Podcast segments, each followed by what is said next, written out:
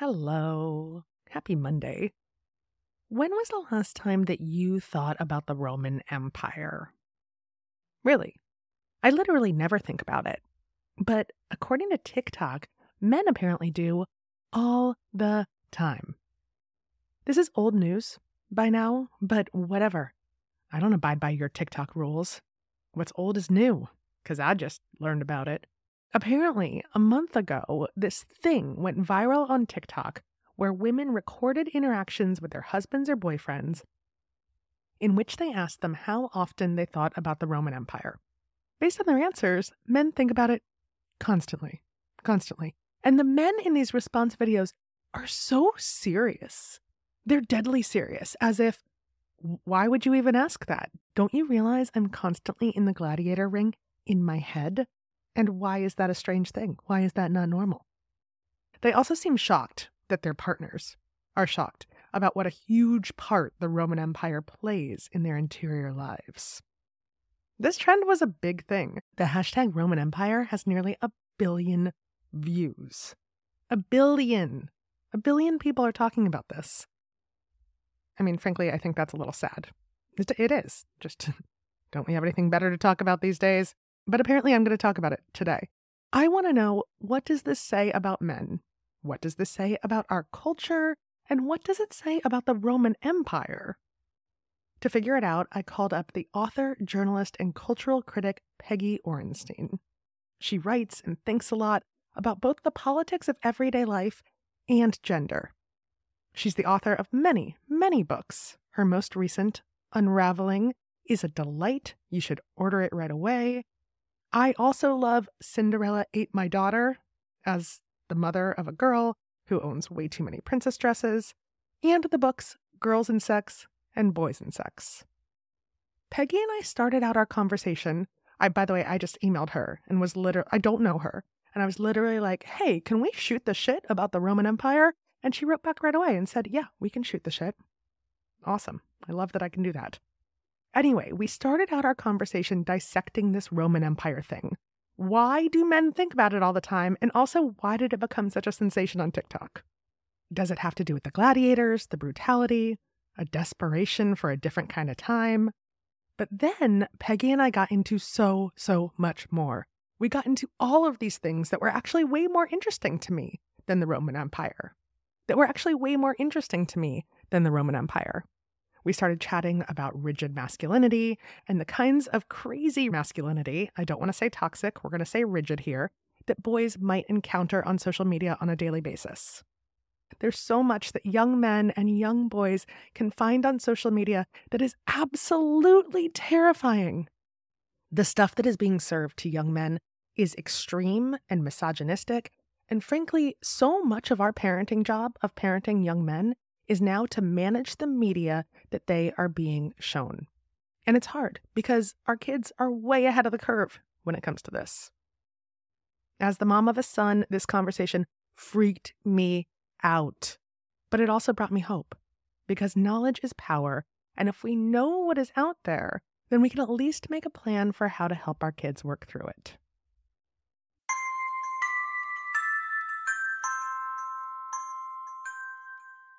I have to tell you that I haven't thought about the Roman Empire since the show Rome. I was just in Rome and I oh. still oh. wasn't focusing on the masculinity of the Roman Empire. I was very into the gelato, mostly. Yeah.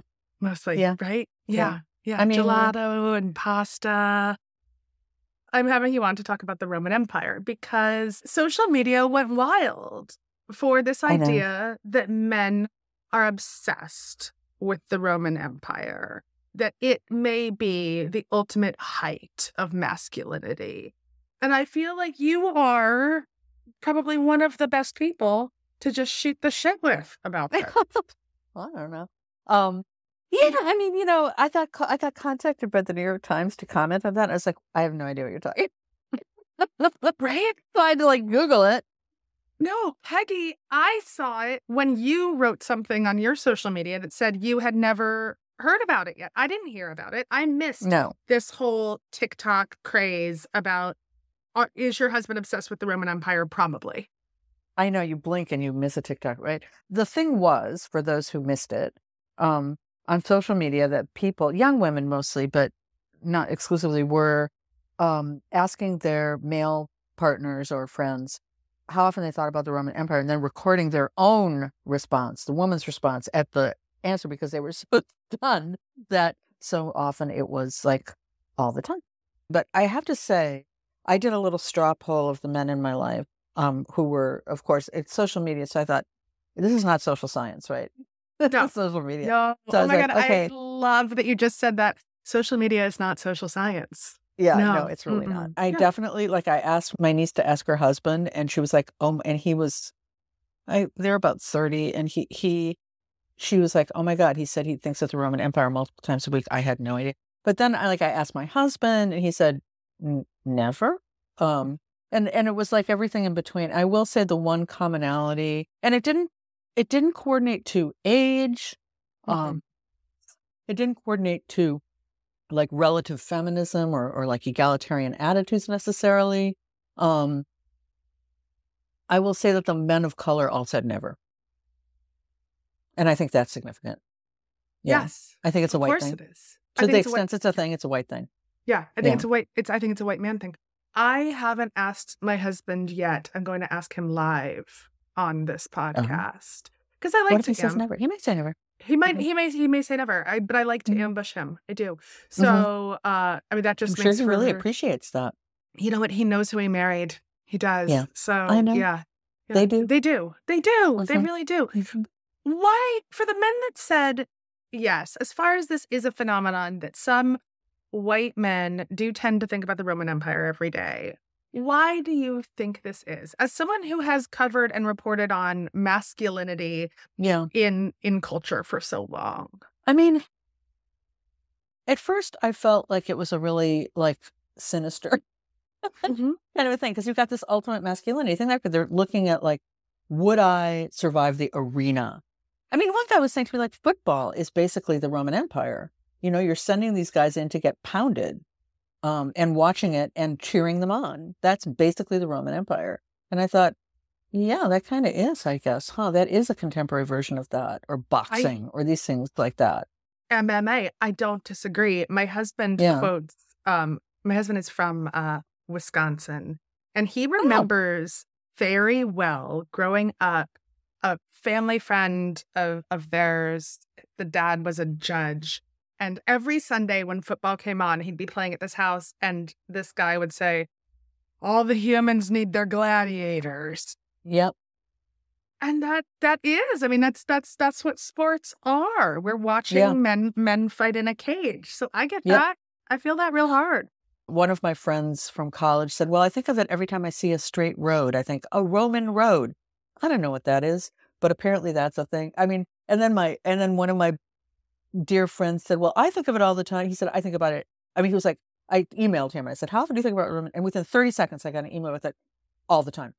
I was like, Really? Okay. And he's like, in his, you know, he's like an older guy. He's, you know, I was like, what? Why? Why? And he said, Well, as a child, I was obsessed the way you are with superheroes and things like that. And then he said, I'm less obsessed now, but I just think about like, you know, what would it have I, I don't know. I couldn't but it's so one of us and then on the and then on the most on that sinister end, I looked up, I just thought, I wonder I wonder if there's an Andrew Tate component to this. You know who he is, right?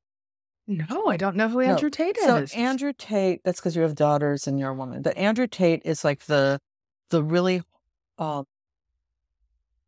he is this internet phenomenon Mm. who convinces who talks about like masculinity as this sort of you know men must be in like the like the worst kind of of fragile rigid masculinity that he's trying to convince young boys about. And he's it's been a it's a it's a terrible thing. And um and he's super popular with teen boys and young men.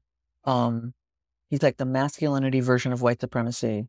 Oh he was arrested. He was in jail. Yeah. I know. I see the look on your face. You're going oh oh because i'm looking him up and his net worth is something like 700 million dollars yeah From- it's very he's very bad very very very bad and Oh.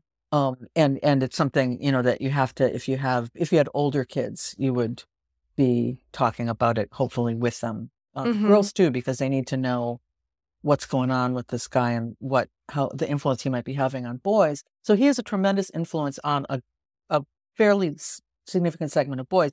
And it's uh, just on a whim looked up Andrew Tate Roman Empire, and yeah, it turns out he loves the Roman Empire for you know, and because these boys who who who watch him or listen to him, they don't know anything. They're uneducated. So he's saying like the Roman Empire was the pinnacle of men being men and being in control. And once and and once they you know, the, the cycle is they get in control and then they get lax and then they become pussies and then somebody comes and takes them over and that's why it fell because men became pussies. And that was I mean those that's his language, not mine. And Yes. that yeah, I um, figured. so yeah. yeah. So Yeah. that is so there was also a I don't like to really use the phrase toxic masculinity, but in this case I think it fits. That there was a toxic masculinity piece of it, not for, you know, men like my nephew or my friend or my brother, but that is definitely a piece of it for a cohort of younger men, I think. Now, now I'm really I'm about to go deep down an Andrew Tate rabbit hole, which will Yeah. probably make me feel gross Upset. and oozy Yeah. later on. But I, we started this conversation to talk about the Roman Empire, but I do have to talk about this really quick now that it, it's it's you've brought it onto my radar. I, I did not even realize that this was such a thing on TikTok, bombarding these young men with these kinds of misogynistic videos. I do. Yeah. I also I also have a son. I have a six year old son, and this is terrifying. Yeah. And he was he was charged in Romania with rape and human trafficking and yet he continues to have this um really intense hold on a lot of um boys and young men. And so it really is something because you know, like anything with media, they watch it, they you know, at first they watch it because they think it's like funny or weird, but those ideas get into their heads. And course they it's something that uh, with for parents because you know we look at that stuff and go like well that's ridiculous but it becomes not ridiculous to them you know? It, it becomes part of their world and those and you know there's a lot of research i talked about this in boys and sex about how uh, when you embed false fact in in stories people's first response and this is not specific to boys this is just humanity your first re- and this tell, tells us a lot about like fake news and what's happened on the internet. Your first response is to go oh that's not true. But then over time even if it's not told to you again like they, they did these experiments with college students where they put false facts into stories like exercise is bad for you.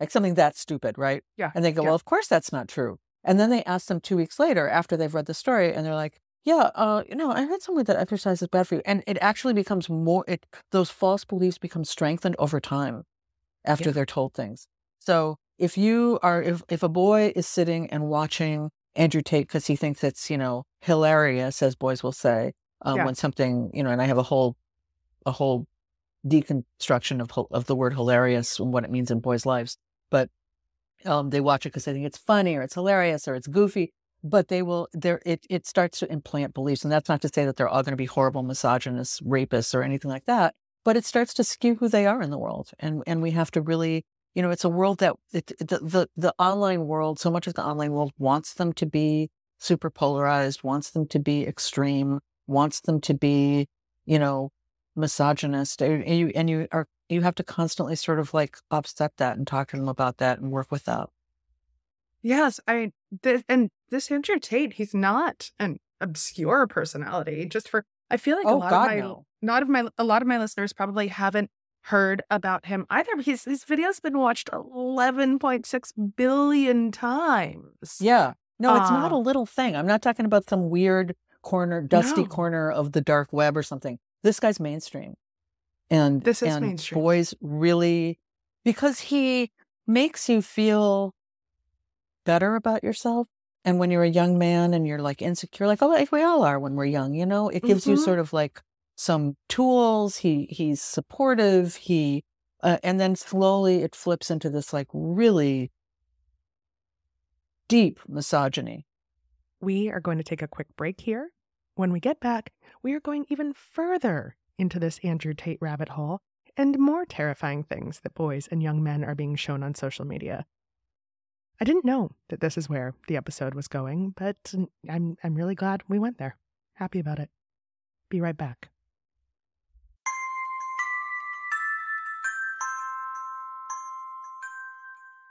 Okay. So right now, I just want to talk to you about shapewear. If you follow me on the social medias, you'll see that I was at a Depeche Mode concert recently, and I found some woman's discarded entire shapewear system on the bathroom floor. She'd just like gone in there and taken it off and been like, I can't dance with this on. And she just left it there. I posted a picture on Instagram and everyone was like, I am feeling her. And I get it because a lot of shapewear does not feel good on our bodies. I try out a lot of different brands, and I am here to tell you that I found one that I really, really love. I love them, and I'm excited that they are now a sponsor of this show so I can tell you more about them. I wear a lot of the shapewear. I've had three babies, and I got this squishy belly that I love, but that also doesn't look the way I want it to look in some of the dresses that I I adore, that I want to wear out in the world, to my book events, on TV, things like that. So I recently tried Honeylove. Honey Love shapewear. I'm actually wearing it right now, and I feel like they've revolutionized the bra and shapewear game. The first thing I want to tell you is that it is easy to get on and off. Usually when I'm putting on shapewear, I am laying down on the bed and I'm I'm like rolling up one leg at a time uh, to fit into it like I'm like I'm stuffing something in a sausage. The Honeylove just slides up my legs, up my legs, over my belly. I'm not fighting with it. And that is not nothing. That is not nothing. I've been wearing the bra for 2 days straight. Maybe you think that's disgusting, or maybe that's you, but I've been wearing it for 2 days straight because it is very comfortable. It's very comfortable. Honeylove's bras are designed with back smoothing fabric to prevent bra bulge. You know, bra bulge. You know what it is. We all know it. We all know it. We don't talk enough about it. They've got this great v neck bra that offers a totally smooth fit under your clothing. No one's going to see anything. No lines. No lines. Their best selling Superpower short is now my go to. It's got this targeted compression technology that just kind of nudges you in the right way, like where you want to be nudged without squeezing out your beautiful natural curves. It doesn't roll up, it doesn't pinch you, and I can't say enough. It is easy to put on, it is easy to take off. I do not think shapewear should be hard, and it has been hard. Ask that woman who left her bodysuit on the floor of the bathroom at the Depeche Mode concert. Honeylove's products make you look and feel good, and I love that. I want that for you. I want that for me. I want you to treat yourself to the best bras and shapewear on the market right now and save up to 50% off at honeylove.com slash influence. That's honeylove.com slash influence this month only. After you purchase, they're going to ask where you heard about them. And if you want to support the show, if you love us, let them know. Tell them we sent you.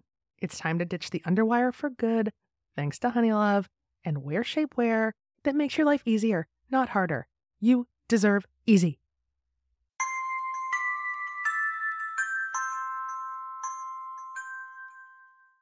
I feel bad for young men for a lot of reasons, but they want to mm-hmm. be encouraged and led and they want role models. Yeah, I really try to avoid the, the phrase toxic masculinity because I think mm-hmm. it puts boys in a defensive crouch. And yeah. I don't want them to think that who they are, like their their their personhood is toxic. And so I, I try to use words like rigid masculinity or uh, fragile masculinity or, you know, conventional masculinity, like words that are less loaded. Mm-hmm. Um, mm-hmm some of the boys, like when I, when I was writing boys, it's like some of them use that phrase because that phrase obviously is in the culture and they all know it. Um, but but I and and I'm often you know people say like she, that I use it, but I actually I actually try to not use that because I I feel like when I talk to boys, it was so interesting talking to boys. Honestly, Jo, they they because first of all they um would say people would say to me like, "How'd you get boys to talk to you like that?" And I'd say, "I asked." You know, because really nobody asks them. And if you ask them, they actually talked more sort of emotionally and deeply in some ways than girls did because really? they never had the opportunity. Mm-hmm. And they were so, and I would say, like, you know, what, tell me, um, you know, when I would ask them to, like, what, what's the question I would ask? Um, what's a, what's the ideal guy? You know, it was like they were channeling 1955. they would immediately go into this like, you know, athletic and sexual conquest and, you know, on, you know, rich and all these things. And they really wanted alternatives and they really wanted ways that they could be a, a fuller person, especially around emotional suppression. They were so they, they, they were really in pain around um, emotional around the ways that they would always say that what they had learned by the time they were really the age of your son what they had learned was um, that they were allowed two emotions happiness and anger. And when that's it after a while you really become incapable as we you know a lot of us adult women can attest to in some of our relationships with men they don't have a big emotional range anymore because they have lost it. It has it has become it has gone away because they didn't practice it, they didn't learn it. Their brains don't wire that way. So what I would say the best thing you can do with your little boys um, is to name emotion as broad a range of emotions with them as you can. So like, you know, it seems it seems like you're feeling frustrated. It seems like you're really sad about that. It seems like you're very confused. It seems like you're feeling a lot of joy around like the whole range of emotions so that they don't just go to happy when they're happy and everything else anger because anger's you know that's where it starts with with boys we don't want them to be acting that anger that constant anger out but if sad goes to anger if frustrated goes to anger if confused goes to anger if everything goes to anger you can see why that can become a dangerous situation. So it's really important as mothers but also as much as possible men in their lives to really like pinpoint emotions so that they can name the emotions in themselves and that allows them to hang on to them when they get as they get older. Such that's such good advice. Yeah, we we just went through something where my son who has a lot of wonderful emotions but he's been clashing with his dad because they're very similar. They have very similar brilliant fascinating brains and he started writing him notes that say i hate you daddy I'm oh. leaving them all over the house. Um, Interesting. Really in creative places. I mean, there was one on the toilet seat. There's oh. one under, like, under his side of the covers over there. Uh, but he and I had a talk about it, and I said, "You don't hate Daddy. You feel you feel things for Daddy, you know. And I think that you're annoyed with Daddy a lot of the time." And he said, "He's like, but I can't spell annoyed."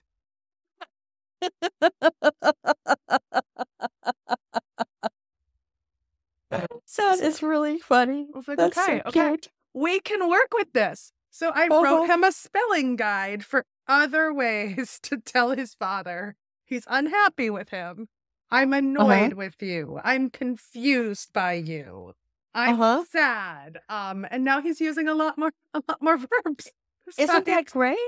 I mean, great for his vocabulary, but also that's exactly what I'm talking about. You, you, because hate is anger, right? Hate and usually under and hate is not usually a primary emotion. There's usually something underneath that. There's hurt, mm-hmm. there's sadness, there's pain, there's something else. So how do you help? I mean, I think that works for girls too, but girls yes. aren't discouraged from um, learning what the range of their emotions are in the same way. I mean, they may they, it may be that they don't for whatever reason, but it's not considered part of their gender identity to cut themselves off from feeling. I always say that girls, boys, girls, the work with girls was about learning about how girls cut themselves off from their body. And the work with boys, although it was also about sex and all of that, but it was really fundamentally about how boys cut themselves off from their heart. Oh, see, yeah. I haven't, that, this is one of your books that I haven't read yet. And now I need to. Now I'm ordering it on Amazon right now. Oh, actually, oh, well, we're talking. I mean, I'm not saying that you should, but you know, obviously, of, of course, of course, but of, but no, I don't but think they're true. ever too young. Yeah, yeah, it is true that you know around those issues of you know development of emotion, develop uh, other things that are going to eventually scaffold into being about their relationships with a partner, both emotional and sexual, are things that we plant the seeds of when they're very, very young. Whether it you know, how we talk about their bodies, or it's how we allow them to express emotion, or it's how we teach them to behave with others on the playground. You know, all these things are going to, they're going to bring into their human relationships. And you can't really just start talking about the issues that, you know, be, that become that when they're, first of all, once they hit puberty, it's really hard to talk to them anyway, like entering into those conversations that, you know, 13, 14, 15, good luck with that. Not that you can't if your children are already that age, but it's, it's just a lot harder. Whereas if you are already talking about like, you know, emotions when they're little, if you get those, you know, there's all these, there's great books on um, sexuality for, you know, for four year olds that are are wonderful. Um, Robie Harris's books are wonderful. Sex is a funny word. It's wonderful. I mean, they're on my website, which is my name, but you know, there's to have those books in the home and to have those conversations sort of neutrally when they're when they're little. I mean, I can remember my daughter loves when I talk about her like this. I'll tell you. Um, but I can remember, you know, like when she was seven, um, we were sitting at dinner, and all of a sudden, she was like eating, and all of a sudden the fork like paused halfway to her mouth, and she kind of looked up, uh, you know, into space, and she said, "Mom, I know it takes a sperm and an egg to make a baby, but how does the sperm get into the uterus?" And, and my husband like gave me this look like, and I, I without because I was I knew I had prepared for this moment already. We had planted the seeds even up to that point, and I without missing a beat, I said, "You know, honey, that is such a good question. After dinner, let's read your book, and we can look at that part." And you know, and we had the Robie Harris book, and we looked at that part, and they had you know, and and and it just helped us with no. And then, of course, then what happened was she had she had a friend who had two moms. Oh yeah, and she was so she was she rather she's like, "What about Gideon?" and, and like, you're like different different science. It's like, different well, science. you know, they uh Gideon's moms had a helper Mhm. um who who gave them some sperm and she said, How? And I said, Well, you know, they went to the doctor's office. She said, Well, how did the doctor get the and I was like, Okay, let's have a cookie. That's enough of this conversation today. I love it. Yes, we we haven't got into the sex conversations, Yeah. but one of one but of being my ready for it. but you being know, ready knowing for that it, being ready Yeah. for it. But one having of the books like those Robie Harris books, they- have just lovely little cartoons and they're not Mhm. and they're appropriate, they're age appropriate, and you know, so that you're never making it something that feels, you know, dirty or taboo or unspeakable when they're little. And then as they get older and things do become more complicated, and there are, you know, uh, you know, they they all the things start happening. They are they know that they can come to you for somebody who who they can talk to, who will not be judgmental, who has already shown openness. Because man, you know, it gets harder. You know, Oh, I know. Everyone keeps telling me that. I'm ready. yeah. I'm, I'm preparing for it. What actually, I'm really glad about the turn this conversation has taken because now I'm fascinated. I feel like there's a lot that I don't know about what boys are seeing on social media and the rigid masculinity. Ju- Uh, out besides Andrew Tate, what like is this? Is this very prevalent? This world for for young men? Yes, I mean, I don't want to. I don't want to scare you too much. I, I, I really think that as much if, if in a community of parents as you can keep your child from that as long as possible, and then once they are gonna, I mean, it's it's a drag because you know they need to be online to do their schoolwork and all these different things. So you know, the, our our our tool of our work or our academic life has merged with the tool of our entertainment, um, and and that's tricky for all of us, right? For all of us. Um, but for kids, I think you know what I'm finding out. I'm doing a, a, project right now, and we don't have to go here because that's going to scare you even more. But I'm doing a project right now on young people and pornography, and Yeah. Um, the a lot of there. I mean, there's the whole porn. You know, there's the whole like Pornhub and all that. But a lot of what they find initially is more like on YouTube or social media. Uh, and so it's really to it's it's it's I think hard for us because we didn't grow up with it as in the same way, but to be aware that these the you know the algorithms they take them down these rabbit holes and they'll keep feeding them and feeding them and feeding them more extreme material. Um, and and we there just needs to be a lot of conversation, uh, as much you know blocking or minimizing as you can do um, for little for younger kids um, I think is really important um, because the stuff that is going out to boys uh, is is extreme. Um, it's misog- It's really misogynist, um, and and it can feel initially empowering. Um, so I I, I just it, I I really I feel like for our generation of parent, and you're even a generation of parents behind me because my daughter is you know in college now, but um, that we didn't, we were completely unprepared for how much of our parenting job was managing media. You know, I mean, I think that has become like an enormous part of our parenting job and something that we that that's hard to do because they're kind of ahead of us on on that curve. Um but we it, it makes it all it's like why i i just was um oh, some some reporter in the pacific northwest called me because some sheriff had gone into the public library and seen a book called um like deal with it i think it was called it was a book on female puberty from 1999 uh, decided it was obscene, checked it out of the library, and not brought it back uh, as a as a and some other book too. And it was like, first of all, I was like, okay, the books from 1999 has been there since 1999. Why is he suddenly doing this? And why? And like, it's completely outdated anyway. I would pull that book from the library for different reasons because yeah. you know social media hadn't even happened. Um, so what is you know like, it's not even helpful. Um, but and I'm not sure kids go to the library anymore because they're all, you know, like like who but but and and and all of that, I mean the the book banning thing is part of this national coordinated effort and this guy whether he is actively part of that effort or passively just you know himself con- consumes the media that gives him that idea ends up being part of the effort but the but the larger issue was I was like you think that you by taking some sex ed book out of the library you're stopping kids from encountering this information because guess what?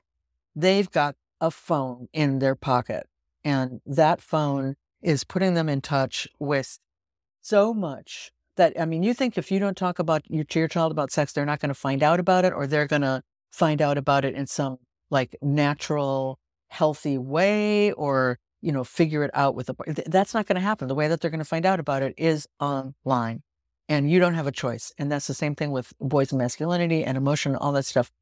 They are finding out such massive misinformation about so many things online that so much of our job as parents is to counterbalance that at this point and to make sure that we're inculcating them with positive values, with love, with kindness, with caring, with hu- real human. I mean, all, I feel like the, most of that negative stuff on the internet, in, on the internet is about undermining our humanity. And I, you know, it's not whether it's the masculinity stuff, the sex stuff, whatever it is, it's all about undermining humanity and human connection and uh, and compassion and listening to others and all the things that we are that are so important to us. So just reinforcing those things constantly in our kids' lives um, becomes a big part of the task. So you can't get rid of all the stuff online; it's whack a mole. But you yeah. but you can keep really strongly reinforcing your values and and reminding them and and educating them that what they see online is um, there to um, sell them things, whether it's an idea or a product. Time for a quick break. When we get back, we'll talk about finding positive role models for young boys online.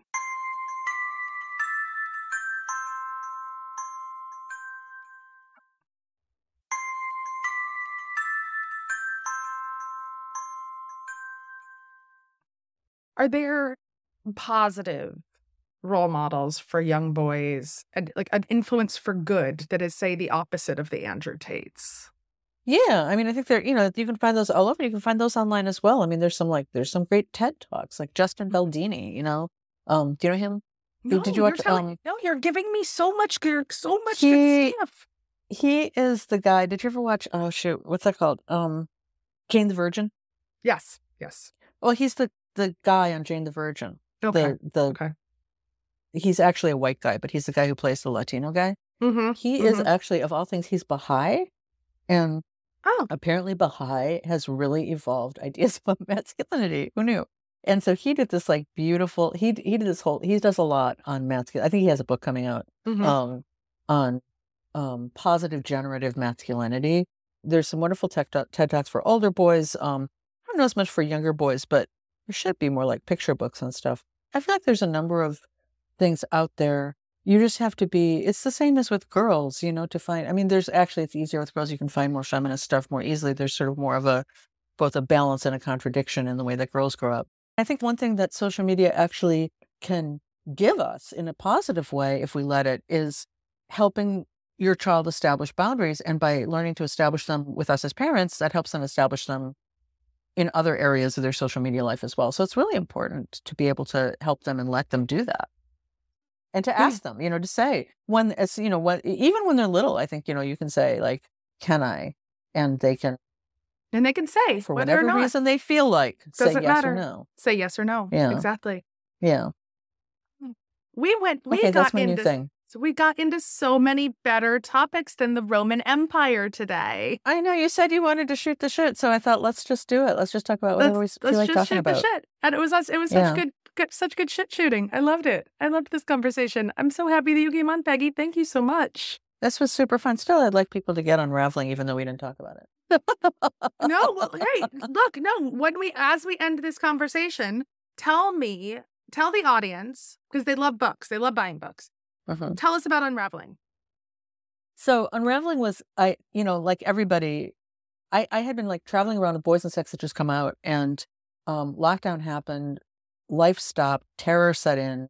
All I could do, I was a knitter. All I could do was knit and talk to my mom, who was dead. So it was interesting that I spent the whole day talking to her.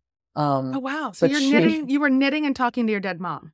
Yeah, um, because um, yeah, and and but but I realized at a certain point that it, and that kept me calm, and Yeah. and I realized even though my mom was not a calm person, but I realized that what I was doing, what I wanted, what I was was to talk to her. This thing that was in defiance of all laws of nature. I wanted to talk to her and for her to be my age, and for me to be my age too, you know. And so I was like taking both sides of this, and and my mom had taught me to knit. That was why you know it it was relevant. Um, and in the book, there's this whole theme she learned from her mom because so many women learn from their mom, and I started abbreviating it SLSHM. Um, and and it became a lot. One big theme of this book is like what we learned from our moms, what we didn't learn, what we wish we learned, what we're sorry we learned, what we pass on to our daughters, what we do. Like I never taught my daughter to knit because I knit in a weird way, and I didn't want her to learn the way I learned. And I thought, well, that's a metaphor, you know, for the things that we don't want to pass along to our daughters that we learned that we want to stop with us. Um, so that's a big thing. But it, it, in the course of doing this thing um, that I decided to do, as everybody else was off baking sourdough, I thought, I know, I'll learn to shear a sheep because that's normal. Um, and, Yeah. and I did this whole, I don't know, I had some like, and this is back to the Roman Empire. The thing I think about all the time, every day, Laura Ingalls Wilder. I Oh think my about Laura Ingalls Wilder all the time, all the time, in This- ways that are good, in ways that are bad, in ways that she's problematic, in ways that she's, you know, all these different things. And one of them was like, okay, I'm stuck in Little House on the Prairie now because I've gone off on the covered wagon in Mhm. COVID land and I can't be in touch with anybody anymore. And I'm going to learn how to do a Laura Ingalls Wilder thing. And I learned to shear sheep and process, and I did this like whole thing. But it became so much about more than that. It just, and that's why I think I mean, you don't have to be a, a person, although I think a lot of us do do handcrafts. And as women, it's a really important thing. And craft ties into witchcraft. And like, there's all these resonance um, to it. But um, it just became a lot for me about uh, confronting transition in my life as a woman. And um, my dad was dying. My mom was dead. My daughter was leaving for college. Um, I was in kind of disarray. That's why it's called unraveling. Uh, you know, the world was falling apart around me. It was also about learning to like we think we think about our food so much now, you know, so consciously and eco-consciously, but we don't think about our clothes. Like, why don't we think about our clothing the way we think about our food? So a lot of it became about looking at the environmental impact of our clothing. It became about thinking about what creativity means in both like personal ways and larger ways. Um, it became about all this history and lore and why, like I said, why the Greeks don't see blue and all this stuff. So it was like all this stuff that ended up being in this book that was so much more than like a book is a braid, and there's the part that you more, but more than three strands. There's the part that you know, which was that I was going to do this project, and then there was all the strands that I just didn't know, and and all that ended up being like so much. Not I want to say more interesting, but more surprising and not even more surprising, just different and relevant and women's work and the pol- and like even the the history like what did women do Jo when trump was elected president We we knit. We made pussy hats out That's of yarn. Yes. and there is a reason for that. There's a reason that the first thing that women did was pick up knitting needles historically and culturally in and across you know um across economics and across ethnicities. Our handcraft has been a way that women traditional handcraft has expressed both dissent and patriotism politically and continues to be. Craftivism is a really big thing. And that learning that whole history of women's labor was incredible so there's like all these aspects of this book that were just super fun and interesting and kept me from complete despair during um, the year of lockdown You didn't expect it. You didn't expect it. Peggy, I have a great I, I have a great plan for um getting un, unraveled into more hands. Have you listened to our other podcast, Wilder, yet? Oh i have I, wait do you do wilder is that you Uh, Glynnis MacNicol is the host of Wilder, and I created it with her. So I'm the executive producer of it. Oh my god! So Yeah. I, I, I haven't. I got it. You want to know why I haven't? Yeah. I'm so jealous that you thought of that idea. That I, I have not been able to bring myself I to know. listen to it because I can't believe I didn't think of it. I know. And I know. it's such a good idea. I hear it's so brilliant, and I'm going to listen to it. I just wrote a It- piece which got um my editor at the New York Times. Sometimes he just sits on things, and then I know. I They always do. I love my do. editor, but Yeah. sometimes, and then it's too late for me to sell it elsewhere. Mhm. And um, I wrote a piece on the Roman Empire. Uh, yeah, you said that post, and it was, so I, I wrote why I think about Laura Ingalls Wilder all the time, and and Mm. I and he sat on it, and now I I don't know what to do about it. Um, I don't but know. it was- it was- it was pivoting off of men think about the Roman Empire. Mhm. Was there something that women think about? It turns out it's Laura Ingalls Wilder. Like with all due respect to the It- Austenites and the Louisa May Alcott people, no shade No, but it's Laura Ingalls Wilder and Anne of Green Gables. There's all those ladies, but not me. no, it's all no, Um, it's Laura, and it's Laura for it's Laura. Glynnis too, which she, she's been talking about Laura Ingalls Wilder. We've been friends for almost twenty years. I've been talking about her for as long as I've known her. It's her obsession. We've driven across the country several times, and she would take me to the homesteads off the beaten path every time. And so I was finally like, "You're going to have to do a podcast on this. I'll produce it." Why aren't you my friend? And why didn't you say this to me? I know, I know. Jo, I'm sorry. damn it! No, but I it's okay. failed. I My failed, my grandfather um grew up on a homestead, and Oh my God. so I and and my other grand my other great grandfather was um a lumberjack, which is weird. You know, I'm Jewish, and that's kind of a weird background. Not really. Yeah. It's not weird if you're from where I'm from, but Yeah. it's not Hester Street. Mhm. Um, and Right. but my grand my grandfather who grew up on the homestead in North Dakota, I grew up on those stories of raising the barns and picking the wild cherries and choke cherries and breaking the horses and then everybody dying and the crops all being leveled by hail and like all the awful too, like all Yes. of it. The So grasshoppers. Lauren goes- yeah.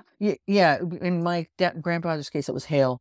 Mhm. Um, and because the Dakotas is a terrible place to do that stuff Terrible. and and so i felt this kindred to laura in part because i i felt like i was not that far away from Mm, her. mhm. um growing up with these stories in my life and then we had a butter churn in the kitchen growing up which my Oh, mom would let not let me actually use but i would sit there and pretend to churn my butter and you know i think we all boiled the maple syrup and poured it into the Mhm. snow and lost all the maple syrup and you know Mhm. all the thing we had a my mom liked antique we had a, a a wagon from a horse and buggy in the den so i would pretend i would sit on it and pretend to take my horses you know and and go in my covered wagon oh my Um, gosh. yeah i mean i had a whole laura life going on so yeah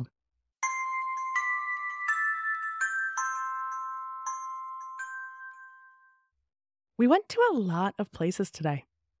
We started out with the Roman Empire, made it to rigid and terrifying masculinity. And on that front, I'm sorry. I'm really sorry about subjecting all of you to this man, Andrew Tate. This man who is now in my feed, and it is some of the worst shit that I have ever seen. I hate that he's online. I hate that young boys are watching him online. I hate everything about it. I do. I do. But at least we know. Now we know.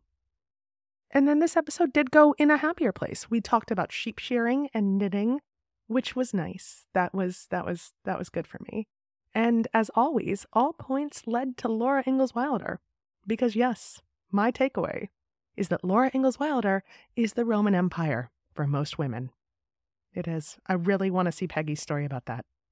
Go buy her book, Unraveling, and all her other books, Girls and Sex, Boys and Sex, and Cinderella Ate My Daughter.